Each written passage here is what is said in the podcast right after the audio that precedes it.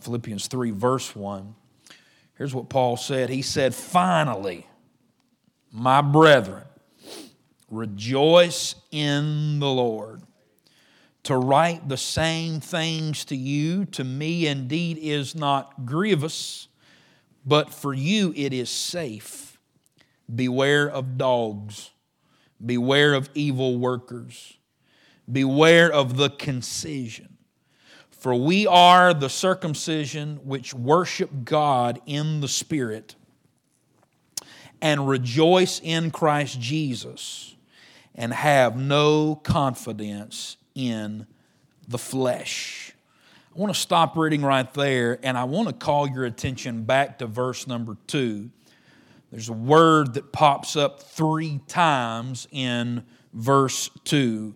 It's the word beware. Do you see it? Beware of dogs. Beware of evil workers. Beware of the concision. And then, of course, verse number one, you can see what Paul's concern is. He said, his concern is their what? Safety. He said, for me to repeat these things, to say them again, to write them again, he said, it's safe for you. For you, it is safe. And so we can easily discern from verse 1 and verse 2, Paul is concerned with their safety, and then he gives them some things to beware of, some things to look out for, things that obviously would do what? Would hinder their safety, right? And so, uh, what is he warning them of? That's what we got to figure out, and that's what we got to preach this morning. And the context tells us that he is warning us about the reality of false religion, religion that is not true. And so, just a very simple thought and a very simple title this morning. I want to preach on this thought Beware of false religion. Beware of false religion. Let's pray together. Father, in Jesus' name, we love you. We're thankful for the privilege we have to worship you like we have this morning and sing and, and, and testify of your good grace. And uh, Lord, we're so thankful for that. Father, I pray that you'd help us now as we look in these verses. Help us, Lord, give us discernment. Lord, I pray for those that are in here that have never been truly saved. Maybe they're blinded and bound this morning by false religion. Father, I pray that you would expose it. I pray that you would expel it. Father, I pray, God, that you would exchange it, God, for true religion. And Father, I pray that you would save souls, save sinners, do what needs to be done. And Father, we'll give you the praise, we'll give you the honor, we'll give you the glory for every single bit of it in Jesus' name. Amen and amen. Well, if you've been in church for any length of time at all, then you know that there are words and there are phrases that the preacher might use in the course of his message to indicate that he's almost done with his message. But how many of you know the preacher's lying? He, do, he doesn't mean it.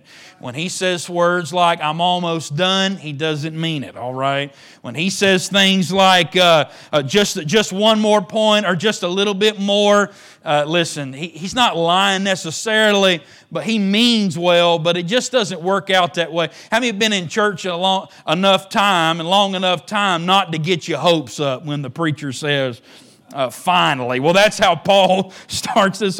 He's right in the middle of his letter. He's uh, went two chapters and he says finally, and he's got two more chapters. It's like the little boy that went to church with his grandfather and he didn't go to church uh, at all. His daddy didn't take him to church, but his grandfather took him one time. And, uh, and long story short, the preacher was getting in a big way and, and he took off his coat. And the little boy says, Granddaddy, what does that mean? He said, Well, that means he's about to get to going, boy. And uh, well, then he loosened up his tie. And the boy says, Granddaddy, what, what does that mean right there? He says, Well, he's really about to get going. He's about to shuck the corn right here. And then the preacher uh, rolled up his sleeves. And the boy says, Man, what does that mean right there? And Granddaddy said, Well, that means he's about to sure enough get in preaching gear right there. And then the preacher took off his watch and set it on the pulpit. And the boy says, What does that mean? Granddaddy said, Not a thing. It doesn't mean anything at all. Amen. And that's how it usually is. But I want you to know when he says finally right here, He's not talking about that he's almost done because he's not almost done. He's only halfway through.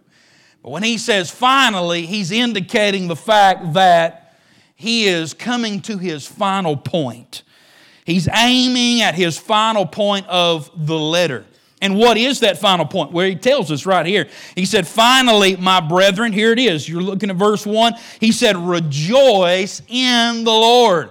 Rejoice in the Lord. Now, we've already noted that joy has been the overarching theme of this entire letter. It pops up joy and rejoice and joyful and all that. It's popped up so many times. Paul is in Roman custody, but he has joy. There are uh, uh, uh, uh, uh preachers that are other preachers that are running Paul down and talking bad about him while he's sitting in jail. But yet, Paul is just happy. He's just joyful that Christ is being preached. Uh, he talks about it brings him joy when the church church is in unity and they're in fellowship and they're operating together in one mind and in one accord. It's talking about joy. So he's talked about joy over and over and over and over again, but he really brings this theme of joy into focus when he adds this phrase. This is what we have not seen yet. He says, Rejoice, and this little phrase right here, in the Lord. Rejoice in the Lord. He's going to say in verse number three, rejoice in Christ Jesus. He's going to say in chapter four, verse number four, we know this verse, rejoice in the Lord always. And again, I say, rejoice. There is a focusing, there is a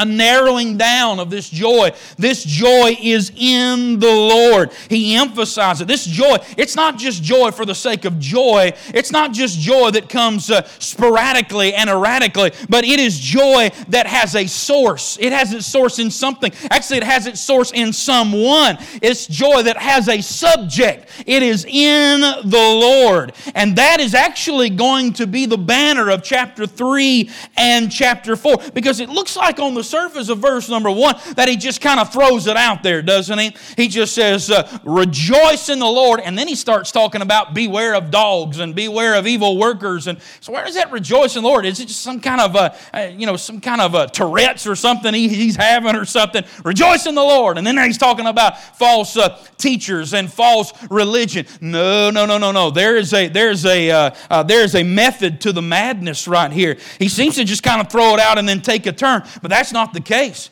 Chapter 3 and chapter 4 are all about that phrase right there rejoice in the Lord. Chapter 3, now get this now. Chapter 3 emphasizes the in the Lord part. Take that phrase, rejoice in the Lord, and cut it after the word rejoice. Rejoice and then in the Lord. Chapter 3 focuses on the in the Lord part. And then chapter 4 focuses on the rejoicing and what it means to rejoice practically and, uh, and, and, just uh, functionally speaking, what it is to rejoice. But chapter 3 is all about making sure the fact this that our boasting and our glorying is in the Lord Jesus Christ. We do not rejoice in ourselves, we do not rejoice in what we have done, we do not rejoice in what we could do uh, because Paul's going to go on his whole biographical sketch of his life before he met Jesus. And Paul rejoiced in all kind of things. He rejoiced in his pedigree, and he rejoiced in his education,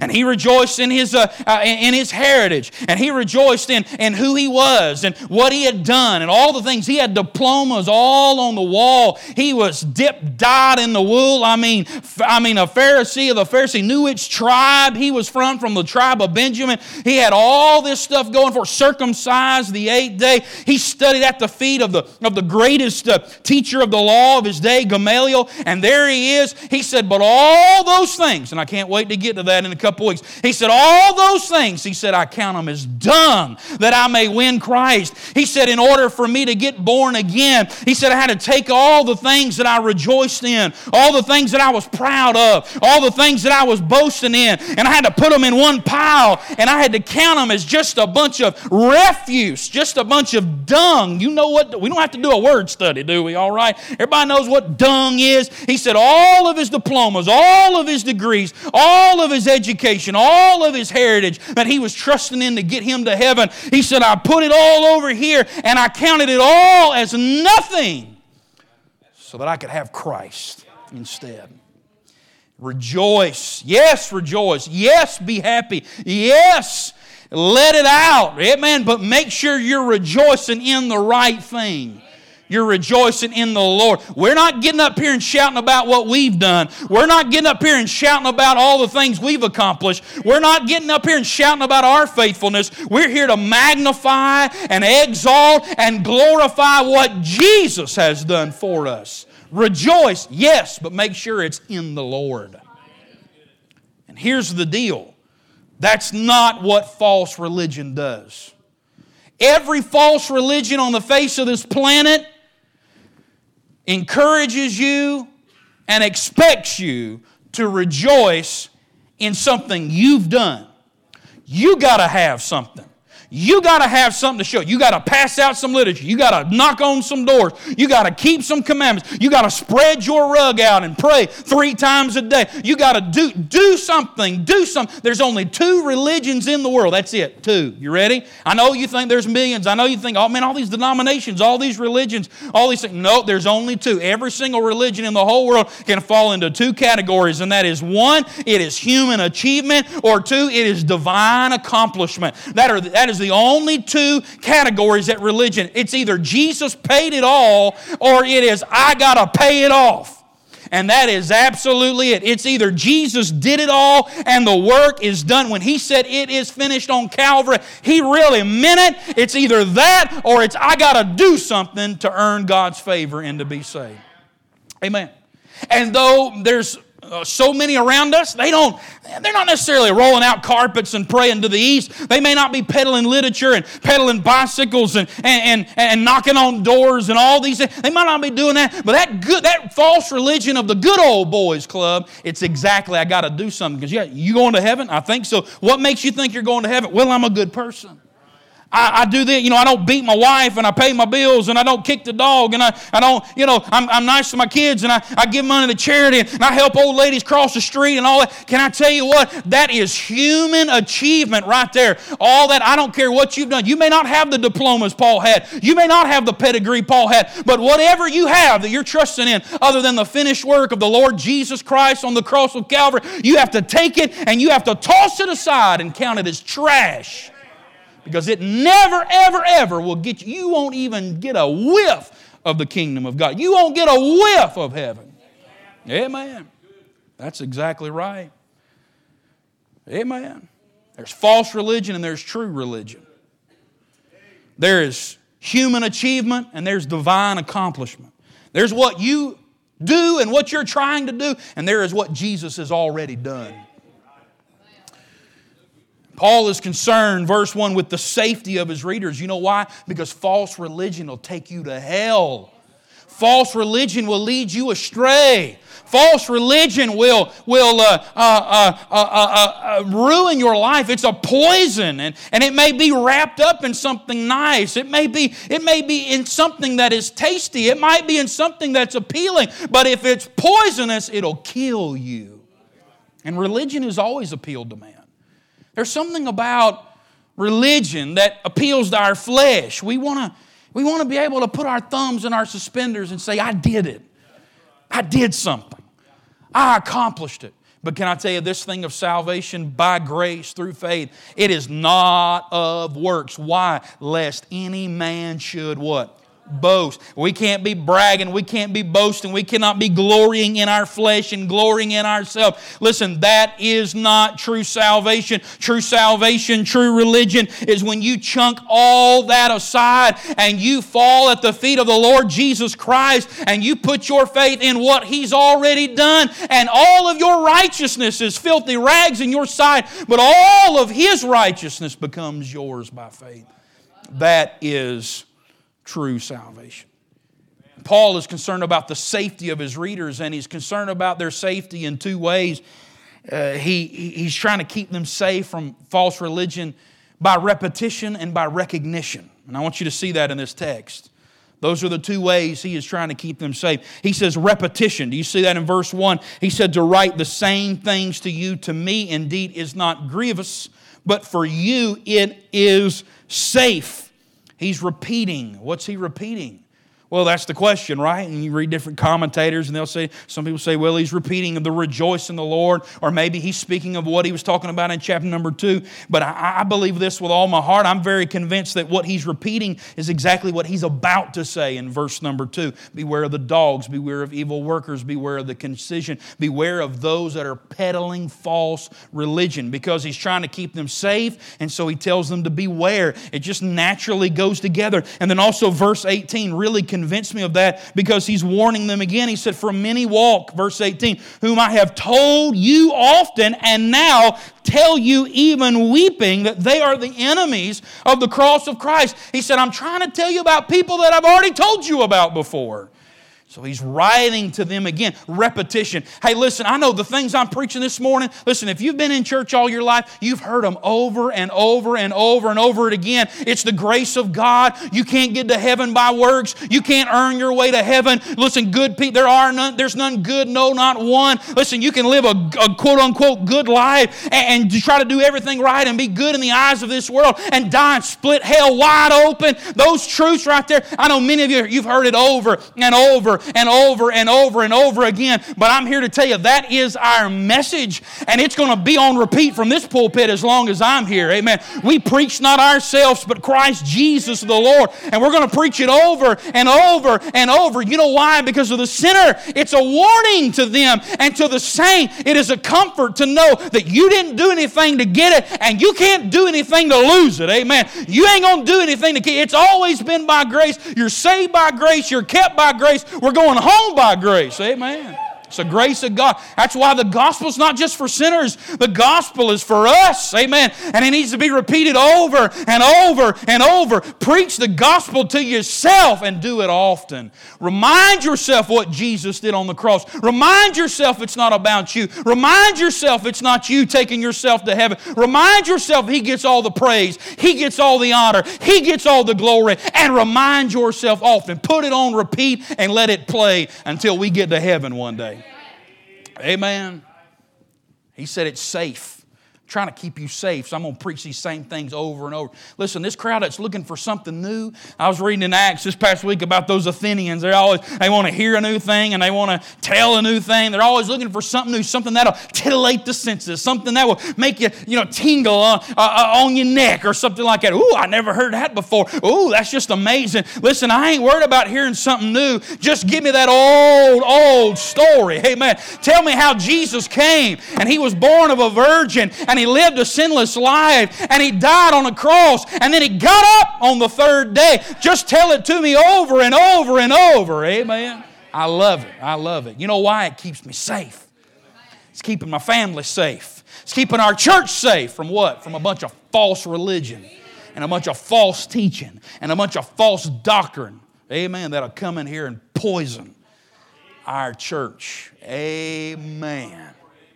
So preach it often. So don't, next time the preacher gets up, you say, I've already heard that before. I already know all that. Listen, you just shut your stinking mouth and praise God that you get to hear it again. It's keeping you safe. Amen. Amen. Now, I don't know if you got a stinking mouth or not. I probably shouldn't have said that. All right. And then he said recognition. Recognition. Verse 2 and verse 3, that's exactly what it is. It's recognized. How do you recognize the false and how do you recognize the true? He describes them, verse 2. He describes, verse 2, just write, write down next to verse number 2, this is what I need to beware of. And write down next to verse number 3, this is what I need to belong to. Verse 2 is what we need to beware of. And verse 3 is what we need to belong to. And he mentions that here. Now, false religion is false religion no matter which time, it transcends time. Listen, this is a long introduction. I got some points and we're going to hit them real quick and go home. All right, don't be discouraged. Finally, my brethren, all right, you ready? Finally. That make you feel better? You want to get mad? Come sit on the piano bench? Some of y'all, that makes you feel better sometimes. Y'all know that don't mean anything either around here. Miss Maddie, come to the piano. That don't mean anything false religion false religion. Don't matter if it's uh, 40 AD, 50 AD, or if it's 2022 AD. false religion. But but in the context, what, what's in Paul's mind? We got to know that if we're going to apply this rightly, if we're going to if we're going to rightly divide it, we got to know who, who Paul's talking about a certain group of people. He's talking about a specific group of people, and these are false teachers that Paul was warning his followers about. The text indicates it's those that would try to bring believers back under the bondage of the law, circumcision. Sometimes the Bible refers to them as Judaizers. If you want, if you want just a good definition, uh, throw up Acts 15.1 on there for me, Brother Garrett. Here's just a good definition of these Judaizers. There's certain men which came down from Judea, taught the brethren, and said, Except ye be circumcised after the manner of Moses, ye cannot be saved. Here's what these people were doing. These were Jews, and they trying to infiltrate these new Gentile converts who just got saved. They put their faith and trust in Jesus, right? And God gave them the Holy Spirit and all those things. They're saved. I mean, you get the Holy Spirit, you belong to Him. You don't need nothing else. But these Judaizers come down. They're trying to make Jews out of them. They come down and say, Look, I know you got the Holy Spirit, but that's not enough. That's not sufficient. You're going to have to be circumcised. You're going to have to keep these holy days. You're going to have to keep these Sabbath days. You're going to have to have to keep these feast days. You're going to have to you're going to have to keep all these things if you're going to be completely saved. Your faith in Christ, it is insufficient. It is not enough.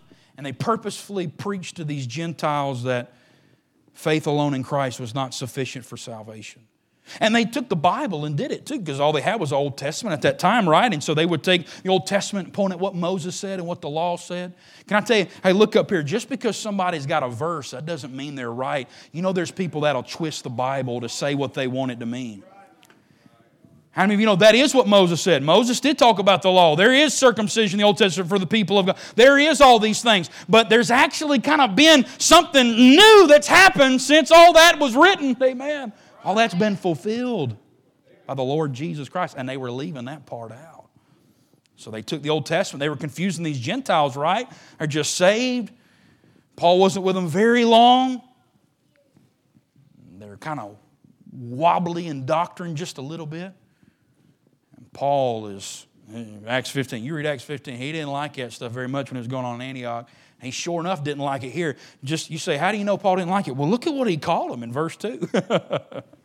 he called them dogs. He said a bunch of dogs. They had reduced, now listen to this.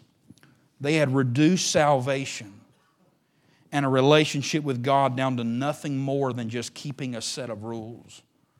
Nothing more than just checking off a checklist.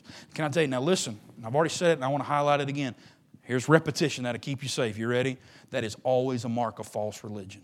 They're always focused on the external. They're always trying to, trying to emphasize the external. Here's the main difference. If you get this, you get the point of this passage right here. Paul says these people, they're always trying to emphasize the external. He said, but God change real salvation changes a man on the inside. Religion can put new Sunday clothes on a man, but only salvation can put a new man inside Sunday clothes. Amen. That's the difference. That's the difference. God is interested in changing you from the inside out. Religion just wants to try to change you from the outside in. It tries us to clean up the outside, maybe circumcision, keep this law, do this and do that. And it tries to do all these things and hope maybe some way it works its way on the inside. But Jesus, when He saves a man, He comes and He lives on the inside. He moves in on the inside and it changes the outside from the inside. Amen. That's why some people, you can fuss at them, you can yell at them, you can holler at them, you can scream at them. Listen, they ain't never going to change on the outside till they get something real on the inside. Amen. You can scream out and you're blue in the face. You can preach to them. You can write nasty letters and you can say whatever you want about it. But until God moves on the inside, ain't nothing going to change on the outside. Amen. And even if they did conform to some standard on the outside, it wouldn't last and it wouldn't bring joy and it would not bring any kind of real change in their life. It'd just be like putting lipstick on a pig, is all it is. Amen. Amen. Still a pig. You can put makeup on it if you want. You can put a jewel in its snout if you want to. It's still a pig. You have not changed what it is. Amen. That's the main difference. That's who Paul's talking about. Let, uh, me get, all right, finally, my brethren, you ready? Let's get to some let's get to some points here, real quick, real quick.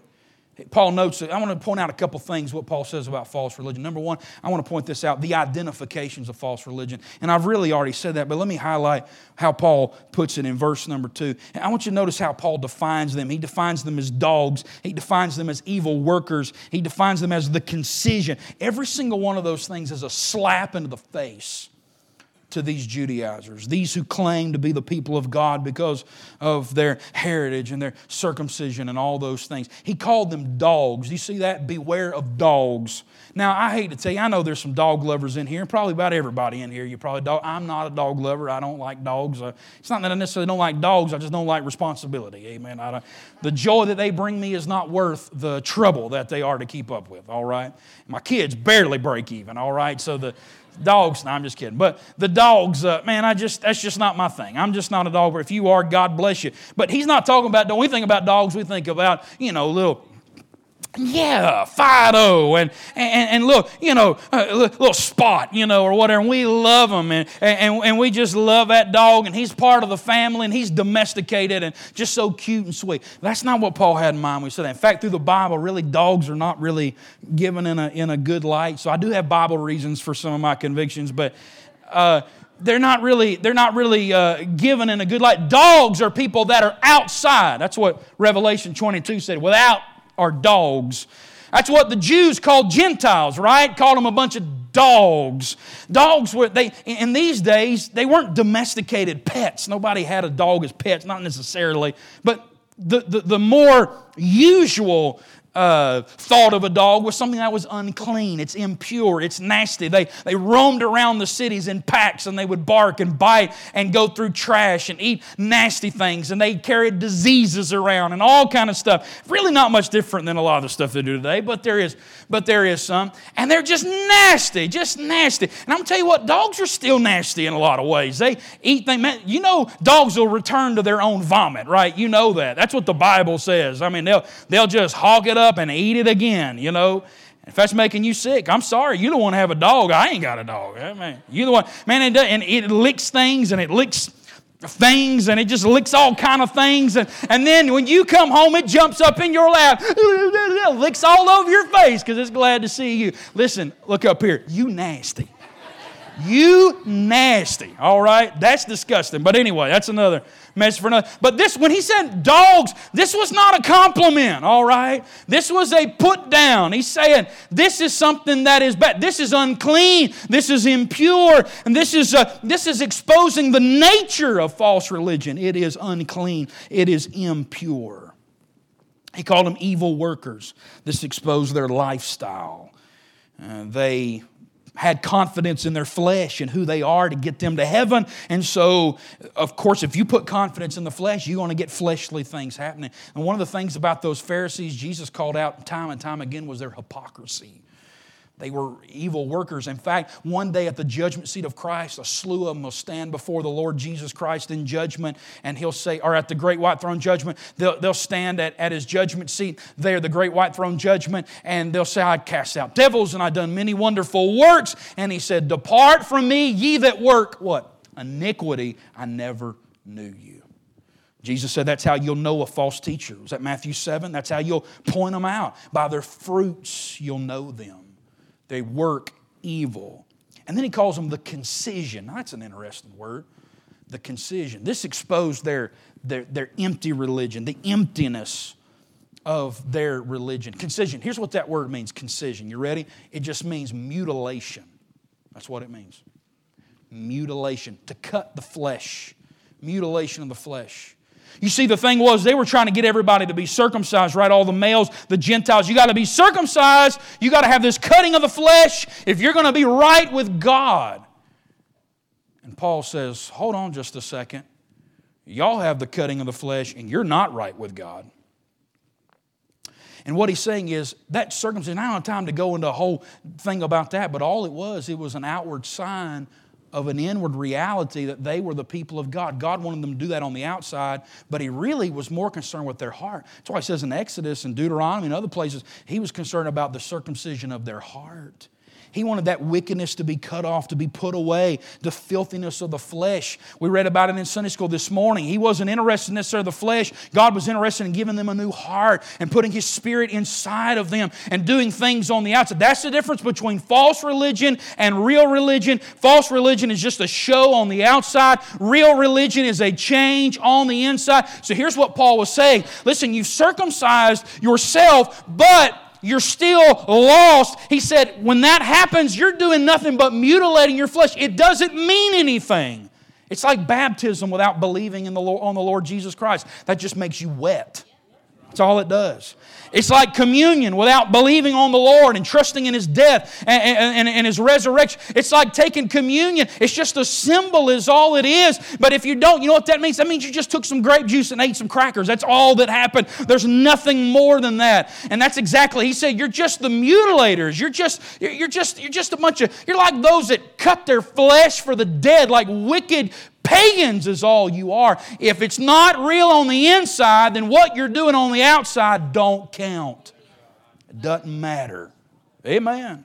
And listen, you can go to church, you can be a member, you can get dunked in every baptismal pool, you can do everything you want to do. You can even be a pastor, you can be a deacon, you can be a you can be a song leader, you can be a whatever you want to be, but it does not matter if it's not real on the inside.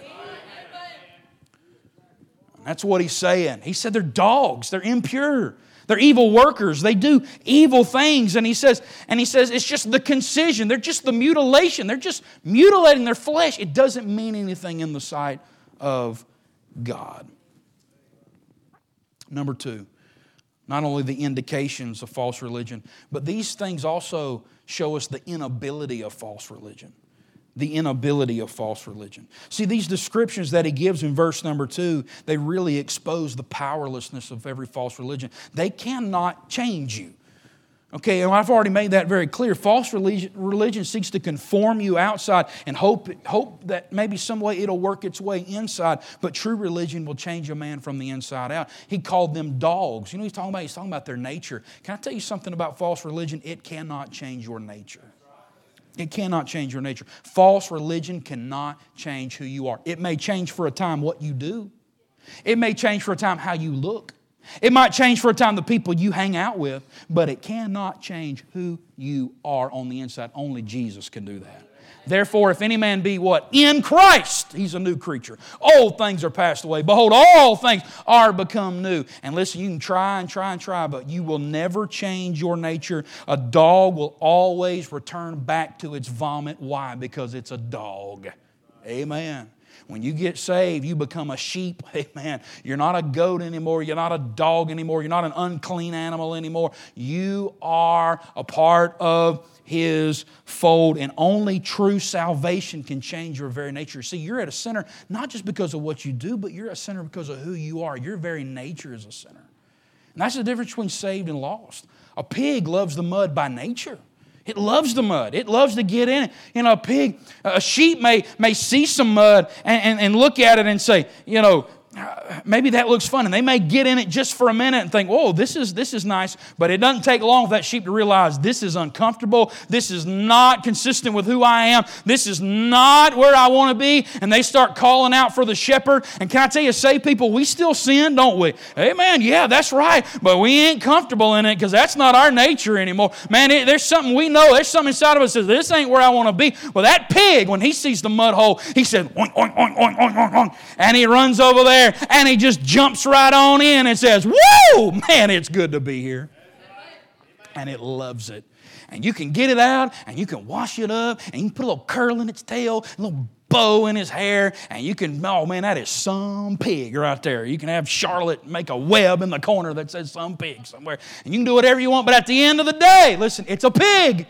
And as soon as you turn your back, as soon as you, it's going to run, run for the mud. Amen.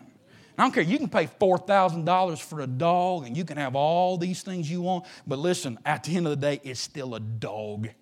And dogs do doggy things. Amen. Let me tell you what false religion can, it cannot change your nature.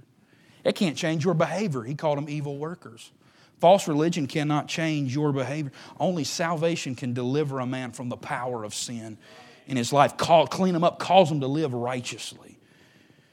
He called them the concision. It can't change your relationship status with God. False religion will never put you in the family of God.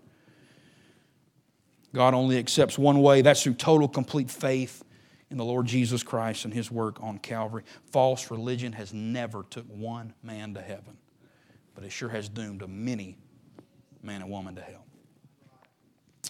The inability of false religion, the, the uh, identifications of false religion, one more and I'm done. Let me say something about the independence from false religion. How do you get free from false religion? Well, that's verse number three. Not necessarily the how, but what does it look like when you are free? What, what, what, what do people that are free, what do people that are really, truly born again, what do they look like? See, here's what Paul says, verse 3 We're the circumcision. And I don't have time to expound all that. But what Paul's saying is, we are truly the people of God. They think, because of some outside show, that they're the people of God. But Paul said, no, we're actually the real people of God. He deals with that in Romans as well. Romans 2, I think it is about those that are Jews and those that are not Jews and all that kind of stuff. But what he's saying, what it boils down to is this, is he's saying that we are truly the people of God. Who are truly, who are truly, listen to me, and I'm about done. Finally, my brethren, all right? This is, really is the final point. But that doesn't mean I'm going to be done here in a minute, but it is the final point. What does somebody who truly have been set free from false religion. What does true religion look like? Where does it go? Well, he gives three things. See, he gives three descriptions in verse number two of false religion. He gives three descriptions of true religion in verse number three. You see that? He said, We're the circumcision, here it is, which worship God in the Spirit. Now, I want you to notice that's not a capital S spirit, it's a lowercase s spirit. What is the emphasis of true religion? It's the inside. It's not the outside, it's the inside. Of course, we can't help read that and think about the conversation Jesus had with the woman at the well, John 4, right? As soon as the woman figured out he's some kind of a prophet or some kind of a spiritual man, she immediately wants to talk about worship all of a sudden. That's usually how it is when you talk to somebody, they find out you're a preacher and they want, oh, you know, well, you know, my grandmother, she went to church somewhere and they want to talk about spiritual things then. And so, uh, so they talk about worship. And she said, we want to bring up Jesus, you know, Jesus is a Jew, she's a Samaritan, she's a half breed. So, you know, we, we, we believe you ought to worship on this mountain. The Jews say you ought to worship in Jerusalem. And, and, and so we just can't get together. We're not going to agree on that. And Jesus said, You have no idea what you're talking about. You don't even know what you worship. That's the first thing you got to do. Before you can really worship God, you got to know who He is. That's called truth. And when you worship, you got to worship in truth. If you don't know the true and living God, you're not worshiping. You can sing the songs and you can, you can pray the prayers and you can preach the messages and you can do all that. But if you don't know God, you're not worshiping God. You getting that? It's got to be in truth. And then he said, before truth, worship God in what? Spirit truth. God is a spirit, and they that worship him must worship him in spirit. Lowercase s. That means it's an inside job. Listen, worshiping God is not getting up and giving a testimony. That can be part of it, but that's not ultimately, that's not where it starts, and that's not what it is. It's not singing a song, it's not giving a tithe, it's not going to Sunday school. Worshiping God is on the inside. So we may look up here and see a choir full of people. Say, man, look at all those worshipers. But when God looks down, I don't know how many worshipers he sees. I don't know. He's a spirit. I'm not. I, I, I mean, I have a body. I, I'm limited. We're all in bodies right here. I can't see, but God sees the inside. Who are those that are truly saved? Who's those that have true religion? Those that worship God on the inside. Spirit. Those that rejoice in Christ Jesus. That's boasting and bragging, not on ourselves, but on what? What He's done. That's those that stand up and say, or in your heart, you say when you worship God, I ain't nothing, but I'm just a sinner. I man, I'm just messed up. I ain't got anything. But Jesus is so wonderful. And he's so glorious, and he's so faithful, and he's so holy, and he's so great. That is what true religion does. That's what true worship is. And then it's those that have no confidence in the flesh. That's the exact opposite of what these false teachers were trying to get this crowd to do, wasn't it? Do something in your flesh and let that be. Listen, you could, yeah, yeah, you believe it's faith, but it's faith and flesh together. No. If it's faith and something, then it's not faith alone. And only faith alone saves. It cannot be faith and something else. Our salvation has nothing to do with our flesh. It's not about you, it's not about how much money you give.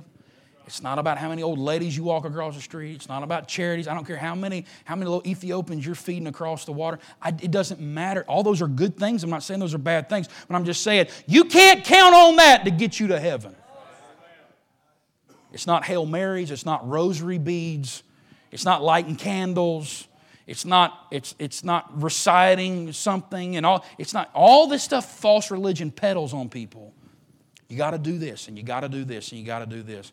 And Jesus says, Come unto me, all you that are weary, heavy laden, I will give you rest. Quit doing something and put your faith and your trust in me. Miss Maddie, you can come around the piano. It's not based on the works of man, the accomplishments of man, the heritage of man, but it's God seeing that helpless individual cry out and realize they need Him, they need His salvation. They cry out by faith, and God, in His good grace, He comes in and He changes the inside. And He does a work on the inside.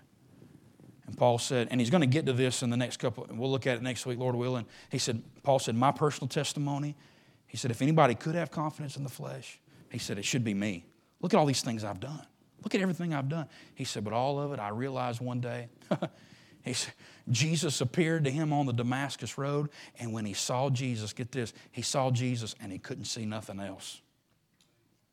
And that's the best way you can get.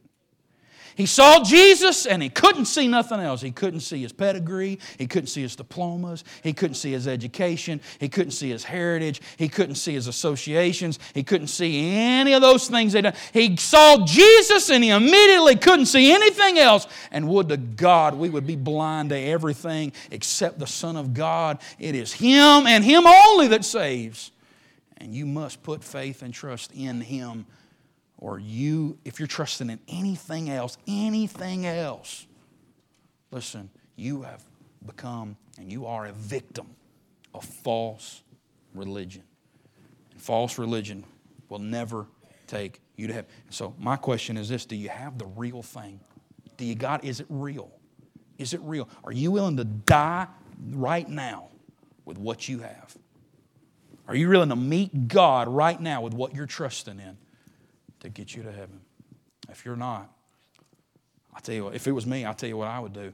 I'd find a place on this altar, a place in my pew, or whatever I had to do, and I would make things. I would, I would make sure I would call on the name of the Lord Jesus Christ. You know what he said? He said, "All you got to do is call on me. You know what he'll do? He'll save you. That's it. That's it. You, you, what, what, do you mean? I don't have to do. No, no, no. You call on him. You put your faith and trust in him. Confess." I mean? Say this, everything that we, he says, say the same thing. I agree with all you've said about me and about salvation. I agree with all of it. I'm a sinner. You're the Savior. Put your faith and trust in Him. He's not, and He's not even literally listening for the words. He's not looking for some kind of action. He's looking at the heart. He's looking at the spirit. He's looking at what's on the inside. Some of y'all probably got saved before you ever went to the altar.